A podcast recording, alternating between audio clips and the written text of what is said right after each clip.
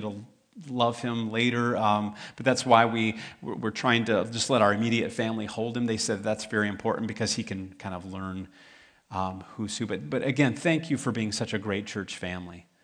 Um, we are just so grateful to you. And uh, you probably thought today that I was going to shamelessly show you slides of the trip and, you know, do stuff like that. But, well, here we are at the Great Wall. Buckle up, kids. It's going to be good. We, that's about that's a part of the way up the Great Wall. We flew into Beijing. Um, they, the agency works this out where we flew into Beijing. They give you a couple of days to acclimate to the time change. So we got there at late night, Friday night, Saturday morning. We are off sightseeing all day long. And I've never, I mean, you, there's things that you want to see, but I'm like, please let me find a bed quickly. But they do that so that you can get used to being um, uh, you know, used to the time change. So you can go to the next one. That's the Great Wall. Taylor and I made it up most of the way. That's the Forbidden City. And as you can see with the people, it's not very forbidden anymore. Um, huge place. Um, one of you know, the emperors would live there, and uh, it was private. And uh, so we got to see the Forbidden City and lots and lots of people there. The guy, the bald head, he was on our travel group. We there were four other couples that we were with adopting children that we got to meet and be with. Wonderful people. Um, think about them, pray for them. They're going kind of through the same thing that we're going. You can go to the next one. This is the summer palace. There in the background, you can see is the last empress um, of the Qing dynasty. That was her tiny little summer home. And all around that lake are just like different living quarters for guards and stuff. That place was huge. Um, but yeah, that was her, her little getaway, a little summer getaway. So we got to see the uh, summer palace. Go ahead and go to the next one. Little Chinese food. Yes, we did. See the Coca Cola that's in Chinese and all the bottled water. We were told not to drink the tap water, so we all got bottled water. Um, found, I got a little lesson in humility because our guide there um, we had two guides, Sally and, uh, and Cece, and uh, Sally looked at Taylor doing his chopsticks and said, he's, he's a professional, that he's doing it really well, you know. And I was able to eat with him, and, you know, and I'm like holding him a different way, and I'm like, well, you know, she's calling him a pro. I should at least be a veteran, right? I go, well, how's this? And, and Sally starts laughing at me. She goes, you like baby. You like a baby. So I eat chopsticks like a baby. So, uh, but we had some authentic Chinese food, and uh, that was good. This is uh, interesting. We were supposed to fly in from Beijing to Guangzhou. That's where we did fly in there, but we were supposed to go to the hotel, get settled in before we got Judah. This is called Gotcha Day. It's the day that you get your children, and uh, we got there and it took us a while to get through the airport. We're on our way to the hotel, and at first she said, You know, we can go to the hotel, you can get, you know, and so we just kind of wanted to regroup. You just flew like three hours. Um, and so we get there, she's on the phone. Uh, our, uh, our Wincy is our uh, Guangzhou guide, and she hangs up and she said, No time to go to the hotel. We're going to get your kids right now. So we had this van loaded. There was another couple that was with us. Their child was from the same orphanage as Judah. And literally, we were on our way to, and I mean, you know, you're just, you're thinking one thing, and then it's all of a sudden, is this, this is happening. So we went to a civil affairs office. You can go to the next one. That was on the way to the civil affairs. I took a picture. There's Judah on Gotcha Day. Yes, that's the right response. Um, it's interesting because I wanted to show a little bit of that was him for the first couple of days. He was shell shocked. You know, um, some kids, they tell you that, you know, the, uh, it can be all kinds of different emotional experiences that they have. They can scream and cry for days on end, which I'm thankful he did not. Um, they can instantly attach and bond to you, or they can kind of go into this. And he was just shell shocked. He just had no clue uh, what, what was going on. And uh, you know, he had no idea that you know, we're here to bring him into our family and a loving home. He had no concept of what was happening to him. It was just, you know, four white people running at you, you know, and, uh, and it's like, you know, what is going on here? You can go to the next one. So um, that's, you know, him in the, the van. So a little bit similar to that whole thing. He was just shocked. As you can see, he's with Athena and he attached to her instantly. Um, he's around uh, his, uh, in the orphanage, he, uh, he's around women most of the time. And uh, so he attached to Athena and then Tori very quickly. Um, interestingly, um, when he did not connect with me, that's a hard thing.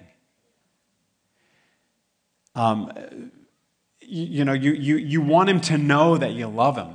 You know, you just like, I, I, I want to protect you. I want to take care of you. I want to love you. And, uh, and, and, and he just was not having much of that. I did hold him a little bit, but he was going back to Athena.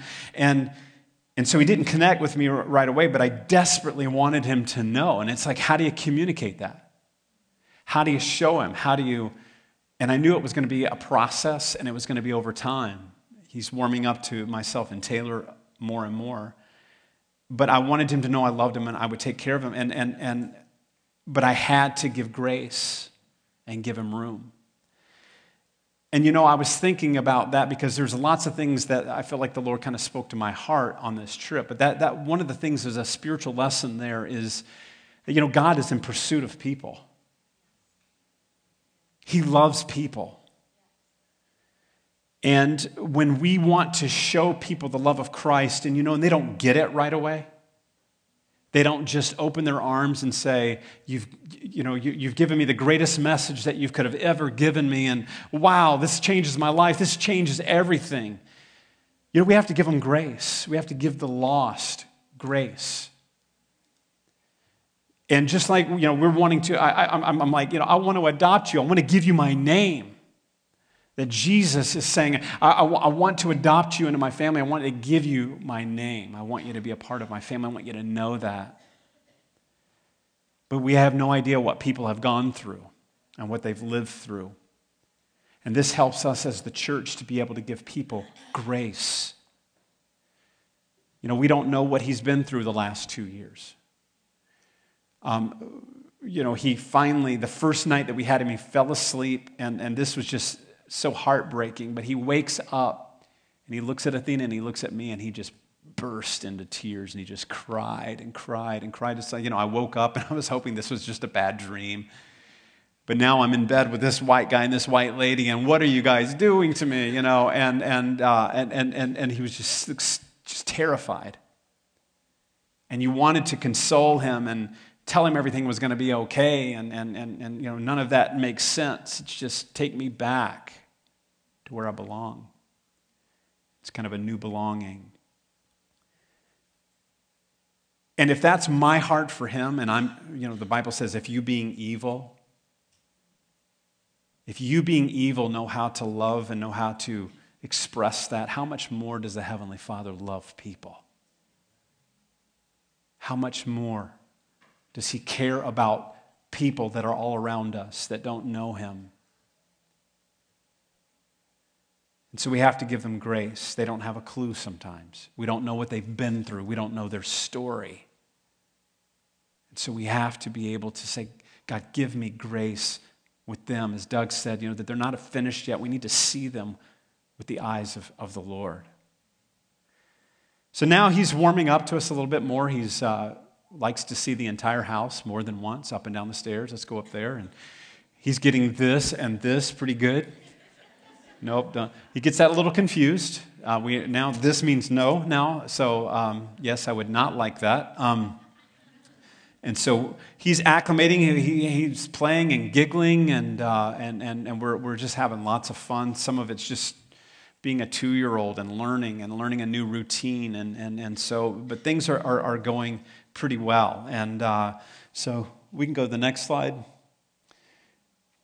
There's a little bit happier. That's the day that we had our um, civil affairs appointment, where you have an interview with what they call a notary. Here, you know, a notary, they, you know, they sign that you have signed off on something. There, a notary is like a Supreme Court justice in that province. And so this guy interviewed us, asked us questions, and he signs off on the official adoption. And I know some of you, the guys that are on Facebook, you're like, this is so last week. Show us something new, please.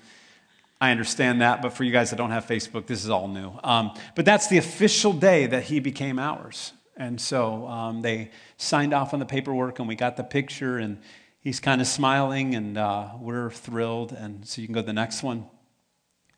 Now everybody's, you know, he's, he's kind of warming up to us. There's big brother. He and, he and Taylor are having a blast together, and he thinks Taylor is a big toy. And, uh, and so, so that they're having a lot of fun. Go to the next one. That's at breakfast at the hotel that we were at. Definitely attached to mom, uh, very, very much. So uh, there, he loves mommy. It's good, good choice. He's got good taste. Um, that's my self portrait. He's smiling. I hurry up and took it. Yes, we're happy. Let's do it. Um, so, but we're having fun now, and uh, he will he will come to me, and, and he's warming up again. So we're having a lot of fun. The next one, and there's Tori with Judah. Hair's kind of cool, little faux hawk. He loves to do his hair. I mean, you know, I mean, he does that. No, I'm just kidding. Um, he doesn't mind his hair being styled, so we, we were having some fun. So go to the next one. And then it's not a family shot. Yeah, we were down at a place, kind of a historical place in Guangzhou, and a little street area there that's very famous. And so uh, there are all the smiles. So we're, we're having a lot of fun. Go ahead. There we are on the Great Wall. No, no, we're done. So that's some pictures from the trip. Um, if you'd like to see more, I've got a lot. So you can come over to our house and I can just show you a slideshow, you know, and, and here we are, and you guys can fall asleep on our couch. You can turn that off. Yeah, I'm done. But I just wanted to share this morning. We can have the lights back up and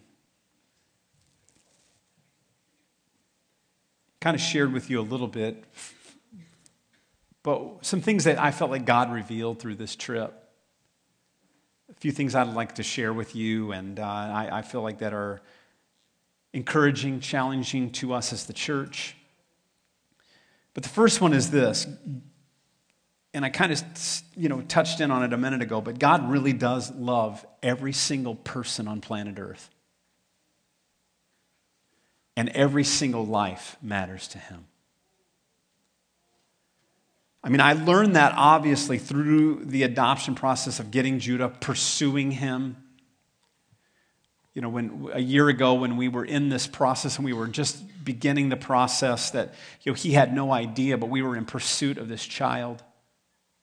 At that time, a year ago, we didn't even know who he was, but in April we got that referral, and and it's and it's just amazing how God, you know, selected him, and and and and he was the referral to us, and and it just kind of made me aware that God really does love every human being on planet Earth, and every life matters to him. And that God is also in pursuit of us. He's also in pursuit of your friends, your loved ones that you've been praying for, your family, your neighbors. While in China, I, I was overwhelmed at the amount of people that are there. We fly, fly into Beijing, a city of 19 million. Million, 19 million. We drove for an hour in Beijing, and you're still in Beijing. You get up on the Great Wall and you see Beijing, and it's as far from you know to left to the right as you can. It's just city everywhere. All these people. Traffic was unbelievable. You're talking about making you pray. Oh my goodness. They have organized chaos. We thought that there would be fender benders all over the place the way they drive, but it's kind of like they, they know what each other is doing. I figured out that if you're in front, you have the right of way. and they switch lanes like this. You know how we switch lanes? Blinker, mirror, mirror, like this. Here's how they switch lanes. That's it. And if you're behind them on the other side, you either break or get over because they're in front of you. And oh, I mean, and there are bikes, there's people with delivery things and they have boxes with little kids perched up on top of the box and they're weaving in and out of traffic and, and i mean like i mean we, we, we kind of we kind of get a little like anxious going across highway 7 on the bike trail. And the traffic is just uh, and, uh, people everywhere. You know then we fly down to guangzhou you know and it was a step down the little bitty city of 10 million. Something like Willmar Monty. on a scale, maybe. And you see all of these people. And you, and, and, I mean, people everywhere. We go into these, you know, the marketplaces, or you know, you saw the Forbidden City, or and you're just, if you don't like crowds, don't go to China. I mean, people are everywhere. You're just, you're just running into people, and you see all these faces. And then this thought of God, how do you keep track of all those people? I mean, I know the Bible, what the Bible says, that you love people, and how do you keep track of them? Uh, all of those people. But He cares for every single one of them. And so, how does He keep them on His heart? I want to look at Psalm 147, 1 through 5. Praise the Lord, how good it is to sing praises to our God. How pleasant and fitting to praise him. The Lord builds up Jerusalem. He gathers the exiles of Israel. He heals the brokenhearted and binds up their wounds. That's good news. That's a good news psalm.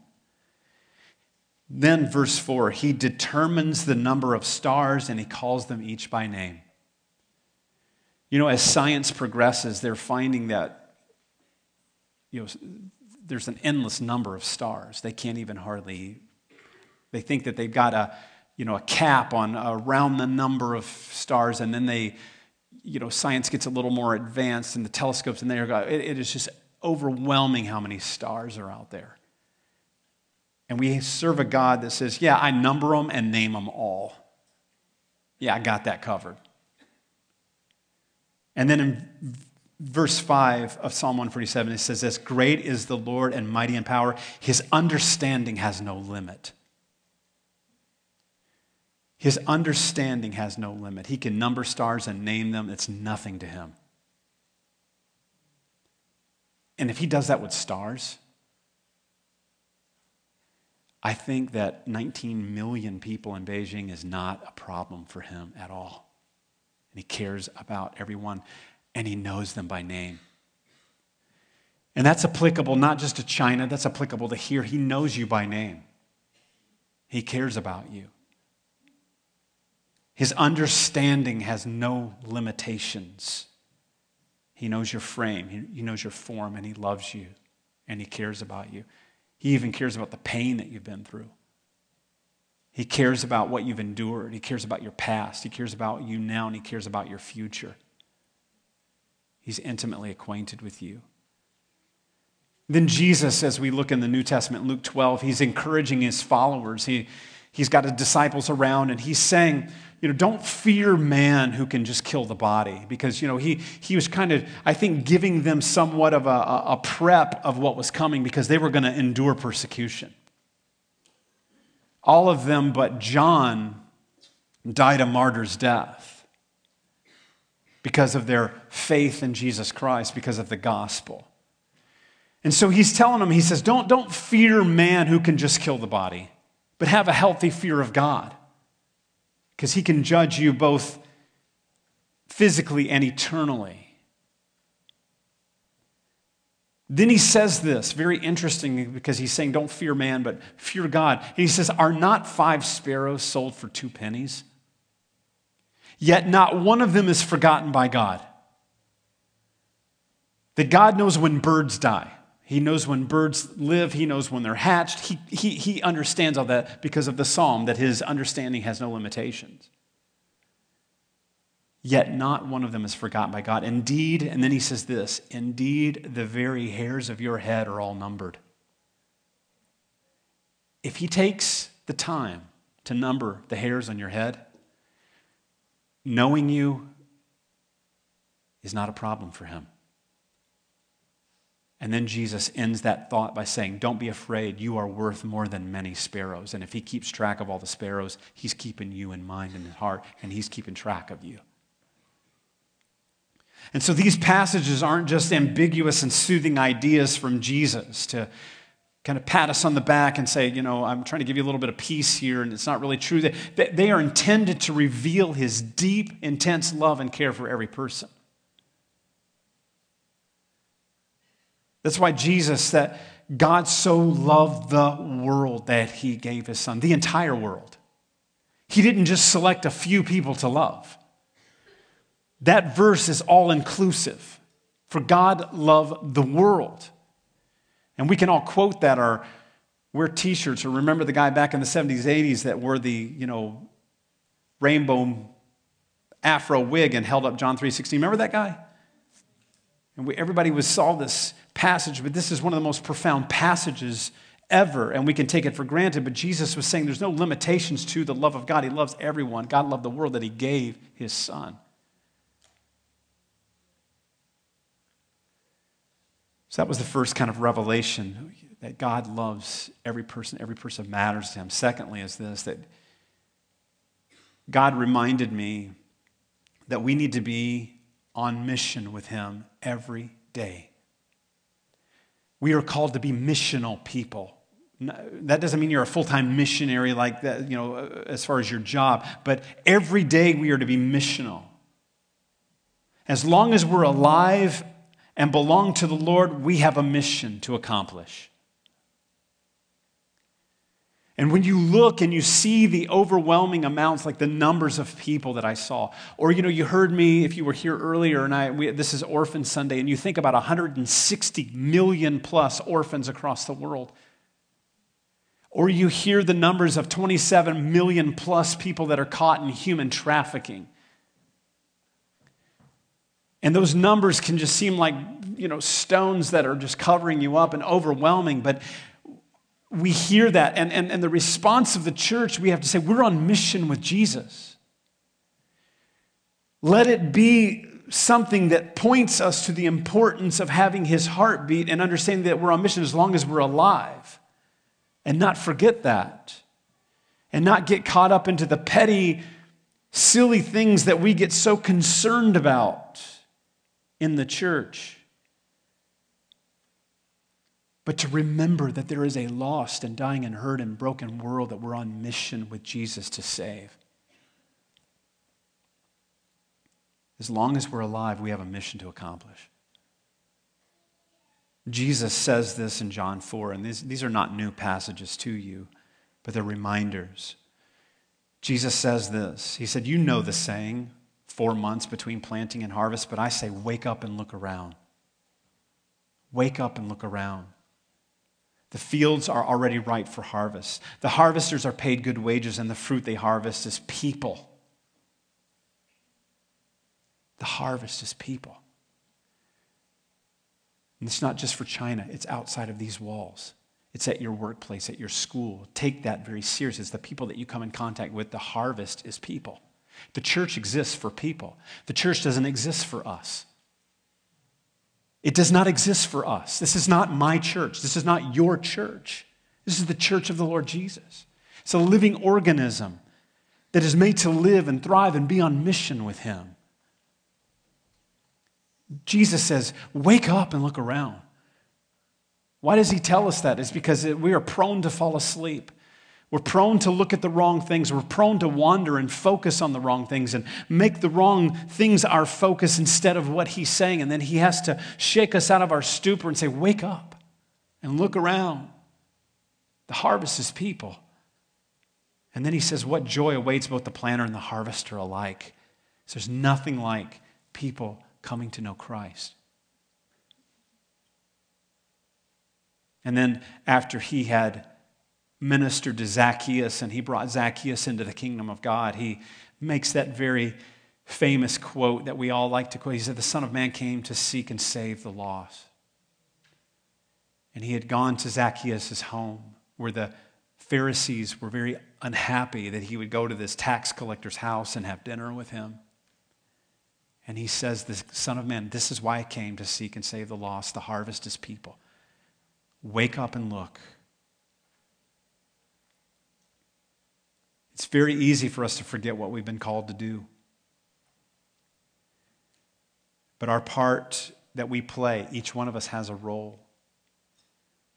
And it's to reveal Christ to others by loving, serving, giving, sacrificing. Loving, serving, giving, and sacrificing. What was Jesus doing in the Gospels? Loving, serving, giving, and sacrificing.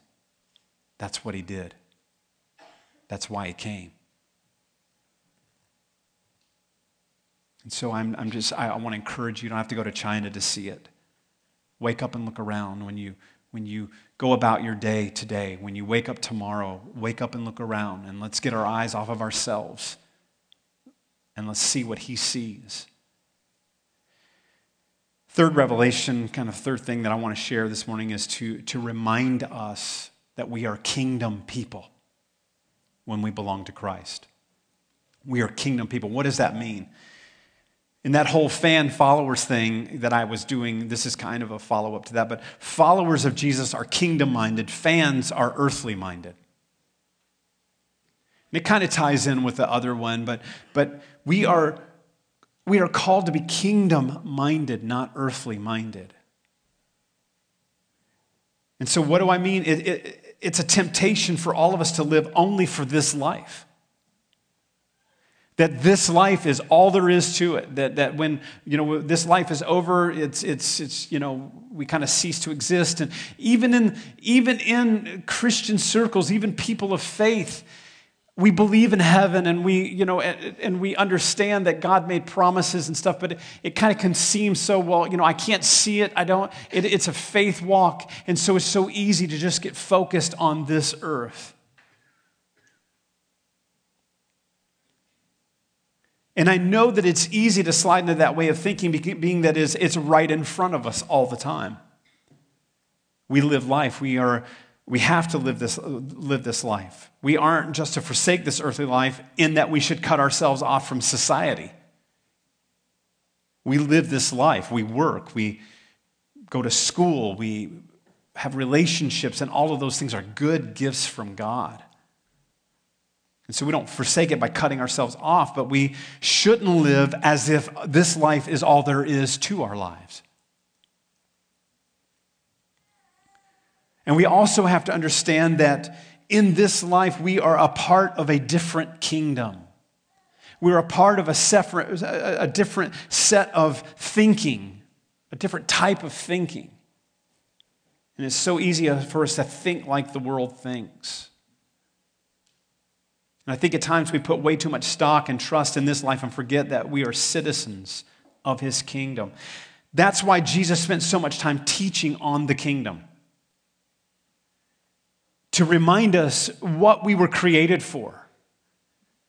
And then over and over, and you know, in Matthew especially, he it's kind of the kingdom gospel. And he says, you remember, you know, those stories, the kingdom of God is like this, and the kingdom of God is like this, and the kingdom of God is like this. One, he says, the kingdom of God is like a, it's a, it's like a treasure.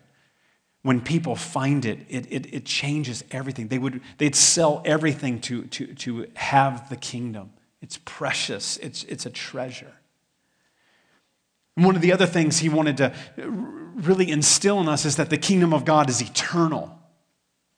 It doesn't just end, the kingdom of God is eternal. One of the things he says is the kingdom of God is within you. Live for the kingdom. Remind yourselves that you're kingdom people. That the way you see things is seeing from the lens of the kingdom. And it's very easy, again, for us, even being religious or being f- people of faith. That's why Jesus challenged the status quo of the day of the Pharisees. That was them, these were the religious people of the day.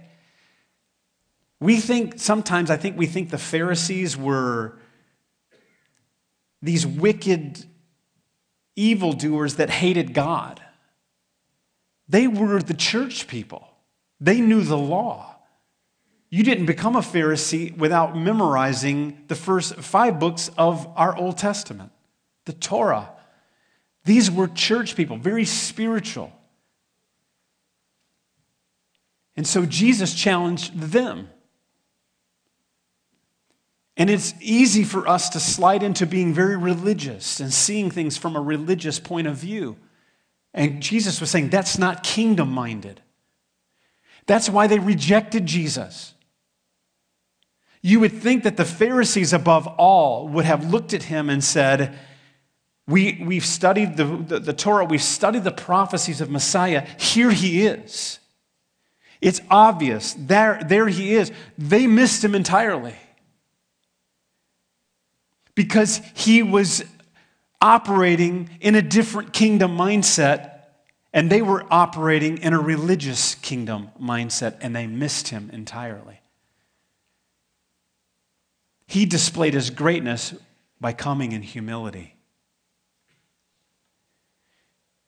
He came, and his richness was to choose to be poor. For our sakes, he became poor, Scripture says. And they missed him entirely. The challenge for us as, as, as Christians, as, as, as spiritual faith people, is to say, that let's not miss him and his kingdom. Matthew 9, this is a perfect example. Listen to this. While Jesus was having dinner at Matthew's house, who was Matthew? Ended up being one of his followers, but a tax collector, very frowned on. Who, was, who frowned upon him? Church people. The church people despised tax collectors, and so Jesus is having dinner at Matthew's house. I want you to get that image in your mind. Where do we find Jesus Christ in the Gospels?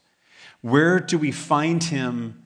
What, how do we find him functioning uh, as a part of his kingdom? He ushered in the kingdom, he taught about the kingdom. Now he is displaying the kingdom and he's, he's given us this example. Where do we find him? Having relationship with broken people, with lost people, with tax collectors, sometimes with prostitutes. While Jesus was having dinner at Matthew's house, many tax collectors and sinners came and ate with him and his disciples. Many who? Tax collectors and sinners. That's where we find Jesus. When the Pharisees saw this, not evil, wicked God haters, when church people saw this, that's a little more sting when I say it that way.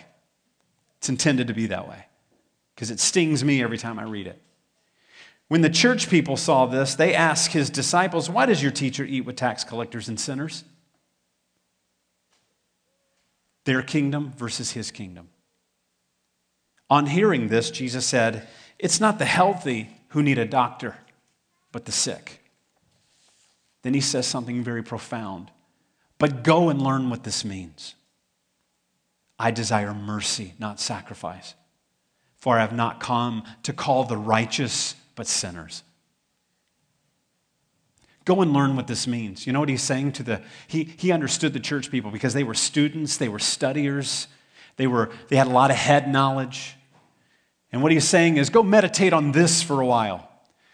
When you have your quiet time tomorrow, think about this. Go and learn what this means. I desire mercy.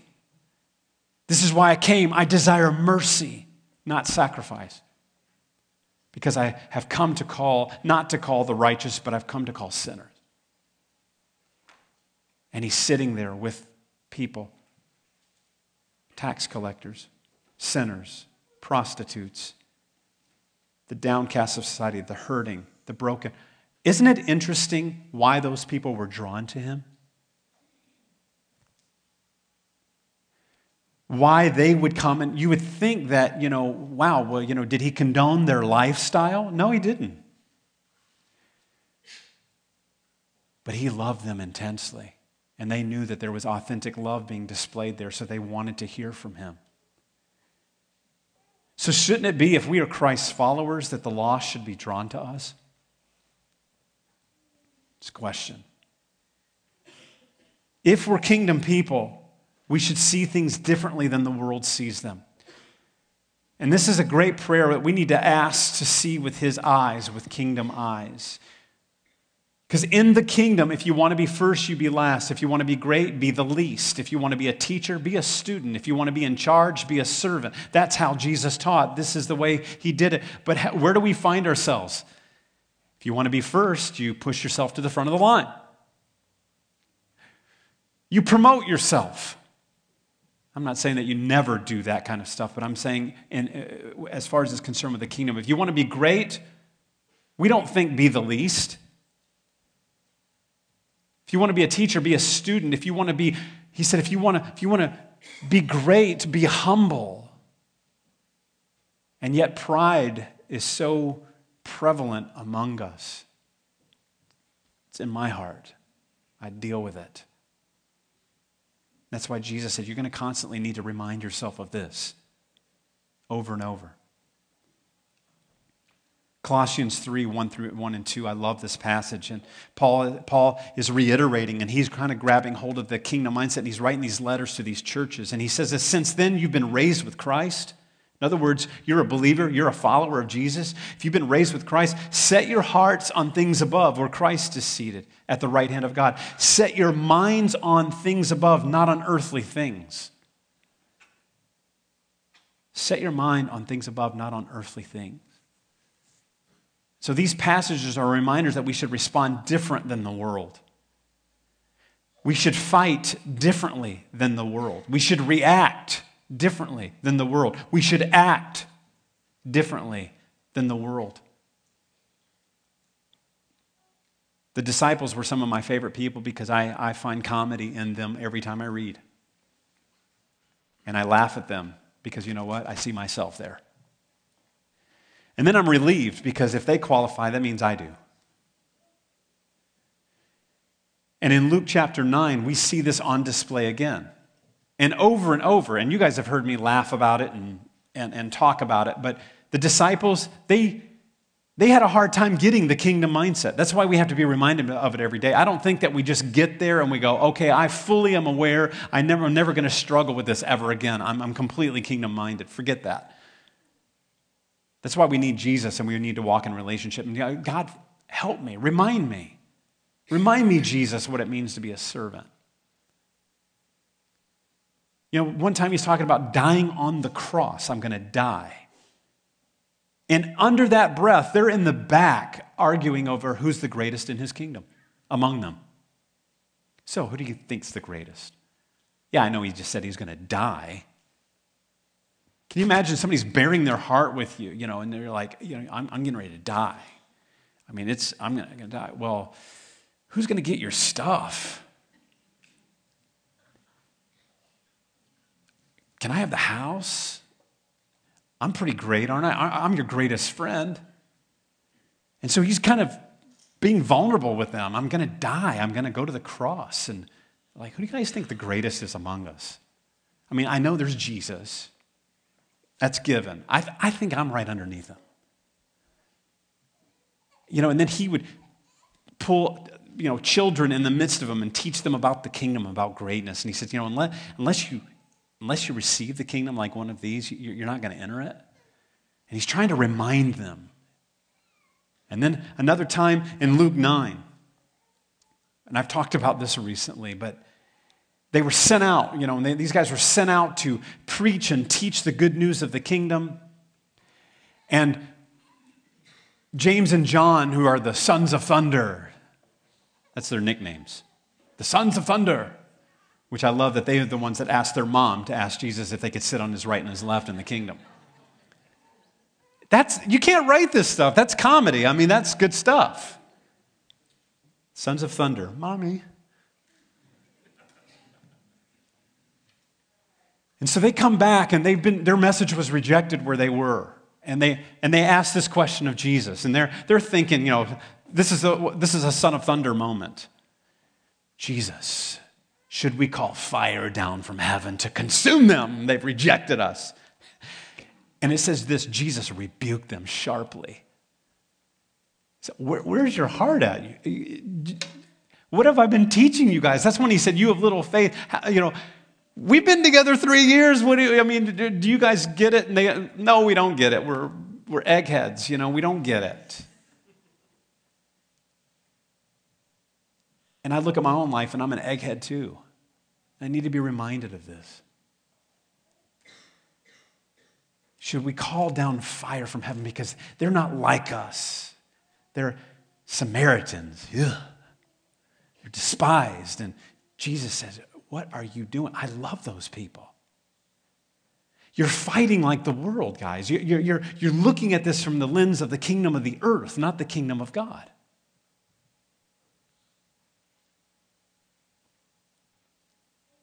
But we can be that way sometimes.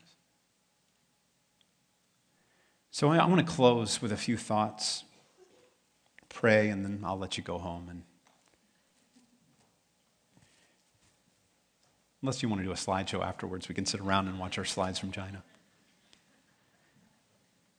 But I want to encourage and remind you of these three things again before we leave today. But number one is this God loves you and every person on planet Earth. If He can number the na- and name the stars, He knows you. If He knows how many hairs are on your head, which seems like a trivial thing, He knows your innermost thoughts and your emotions. He knows your pain, your hurt, your frustration. He knows your strengths, your weaknesses. He knows what makes you sad and happy. He knows you. I want to encourage you to see yourself through that lens, but also see others through that lens as well. Especially people that are hard to love. Especially people that you think, God, pour down fire upon them. That you would see them with God's love. Second, you and I are on mission with Jesus every day. We are a part of the church that is an organism that is not about us. The church is not yours, it's not mine. The church belongs to Him. As He tarries and, and we, I, whenever His return, I don't know. But you know, this building won't be here eventually.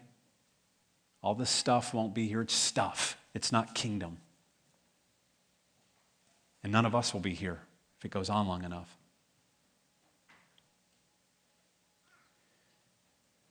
But wake up spiritually every day and see the harvest around you. Don't be self focused, but be Jesus focused first and then others focused.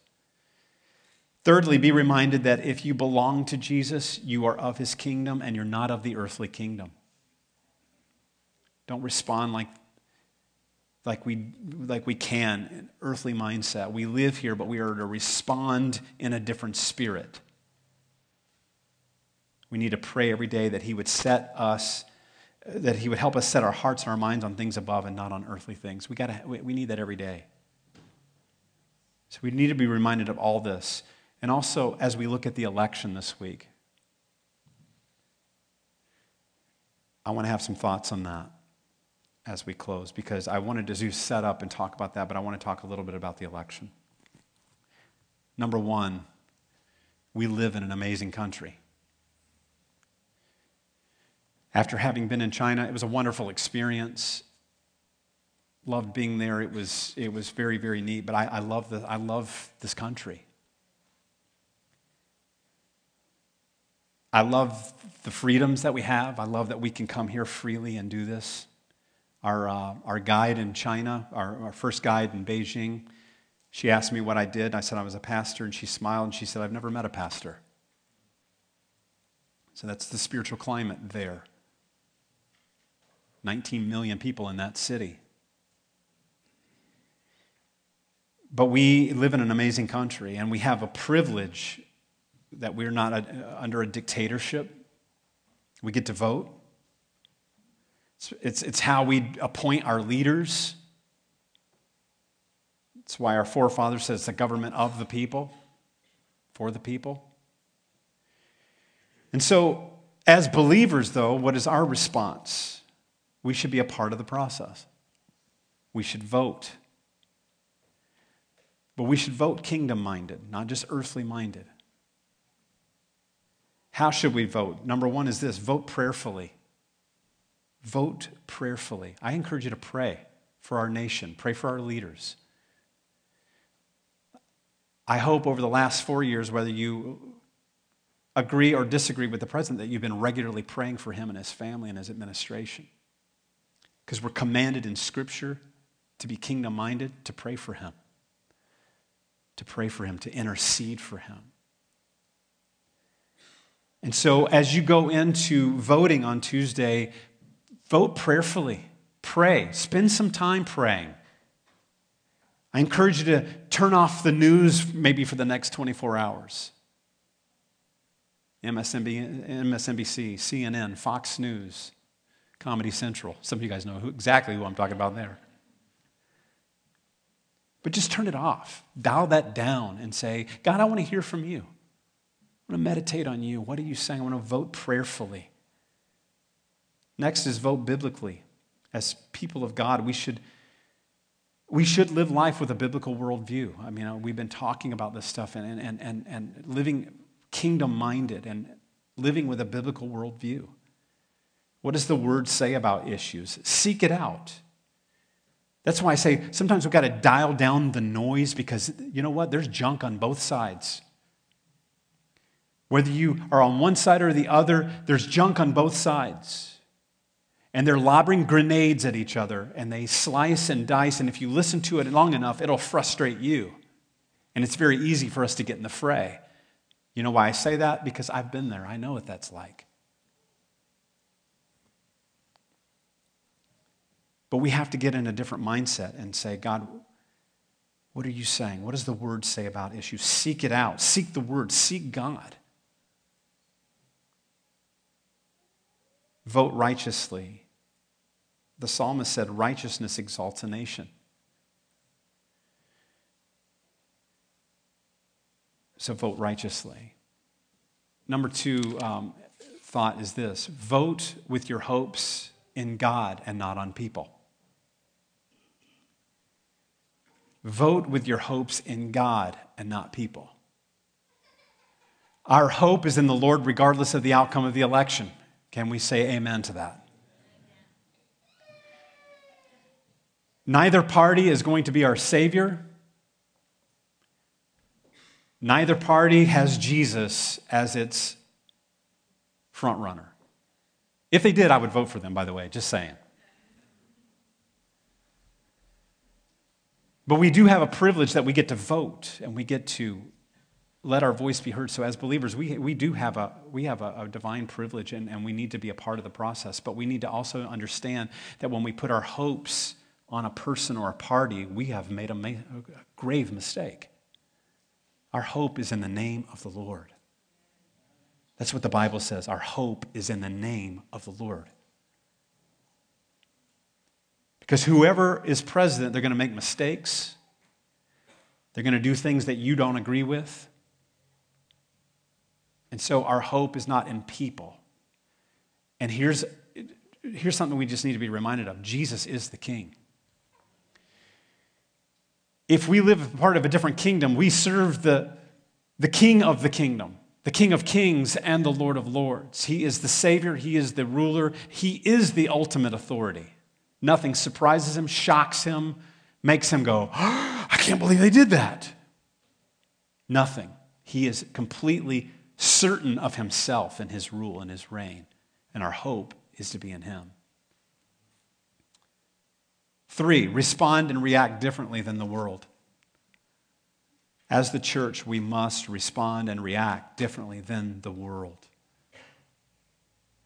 Because our desire as the church is that most of all, most of all, that people see the light and the love of Jesus and the freedom that's found in Him. That's why we exist. That's what we want people to see. And I think Barry talked about this a couple of weeks ago, but I want to just reiterate something. And, there were people that had concerns, or why didn't we put a sign out in the yard? Doggone it, where's the sign? Why no sign? Because a sign doesn't reveal my heart. It doesn't. And I like to, I like this phrase, and I'm thinking about doing some t shirts or wristbands, but it's called What Would Jesus Do? Tell me what you guys think. WWJD. I think it'll be a hit. We could make millions marketing Jesus. But for real, I mean, and it is, a, and it's, to, to borrow this cliche, but what would Jesus do? Jesus would build friendships and have relationship with people just like he did in the Gospels. In Matthew chapter 9, when the Pharisees, the church people, they see him, he's with Matthew and other sinners, and they're around the table, and Jesus is having a meal with them. And the Pharisees would say, I'd never have a meal with them. And Jesus says, Exactly, and you'll never have an impact either. And you will draw a line, and you will be over there, and they'll be over there, and they're, they're never, ever going to uh, ever come near you. Jesus would build friendships. We've got to look at the Gospels. Now, if you're wondering where I stand, I've preached on where I stand. Athena and I did a whole series on marriage. It's very clear. But in that series, if you were here and you're sitting here, you get to hear my heart. And I think a sign does not reveal my heart. And I want people to hear the heart of Jesus. I want them to hear how much he loves them, how much he cares about them.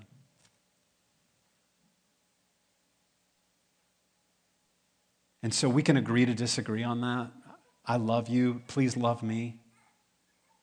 Asking for your love that I, we didn't do the sign and because I just feel like it's just a bit cold. Now, if, personally, at your house, I think whatever you want to do is fine. But I want people to see the light and the love of Jesus Christ. If we're his followers, we should do the same. And we need to understand, remember what he said when the Pharisees were so disgusted by him eating a meal with sinners. And he turns them, he goes, Go and learn what this means. And so I speak to all of us go and learn what this means when Jesus says this I desire mercy. Go and learn what this means. I haven't call, come to call the righteous, but sinners. And so he's saying to the church people, You're gonna, if you're looking for me, I will be having dinner with these people. I'll be at their houses. I will have them uh, a part of our group. They will eat meals together. You will see me sitting beside a well with a woman who has had all kinds of sexual and promiscuity issues that is unbelievable. Her life is an absolute wreck. You'll see me sitting by a well talking to her and having a relationship with her and revealing my heart to her. If you come and find me, you'll see me with this other lady who was caught right in the act of adultery by church people. And they drug her to Jesus and they said, The law of Moses says we stone her to death. What do you say, Jesus? And they didn't care about her, they were trying to trap him. He said, All right, boys, I got an idea for you. If you have no sin in your heart, you don't deal with anything. You don't have anger issues, lust issues, greed problems. You don't have any of those issues, and you are above the law. You have no sin whatsoever. You pick up the stone and you strike her first. And they dropped their rocks and they went home because they had to examine their own hearts. And these are the church people. And that's where we find Jesus. Does that mean that Jesus condoned what they did? No, he did not. That's why people were set free when they would come into and encounter him. Zacchaeus stopped being a thief. The woman at the well became converted and an evangelist of an entire city all in one day. Come and see this man who told me all about myself. And the whole city came out, and it says, and they believed too.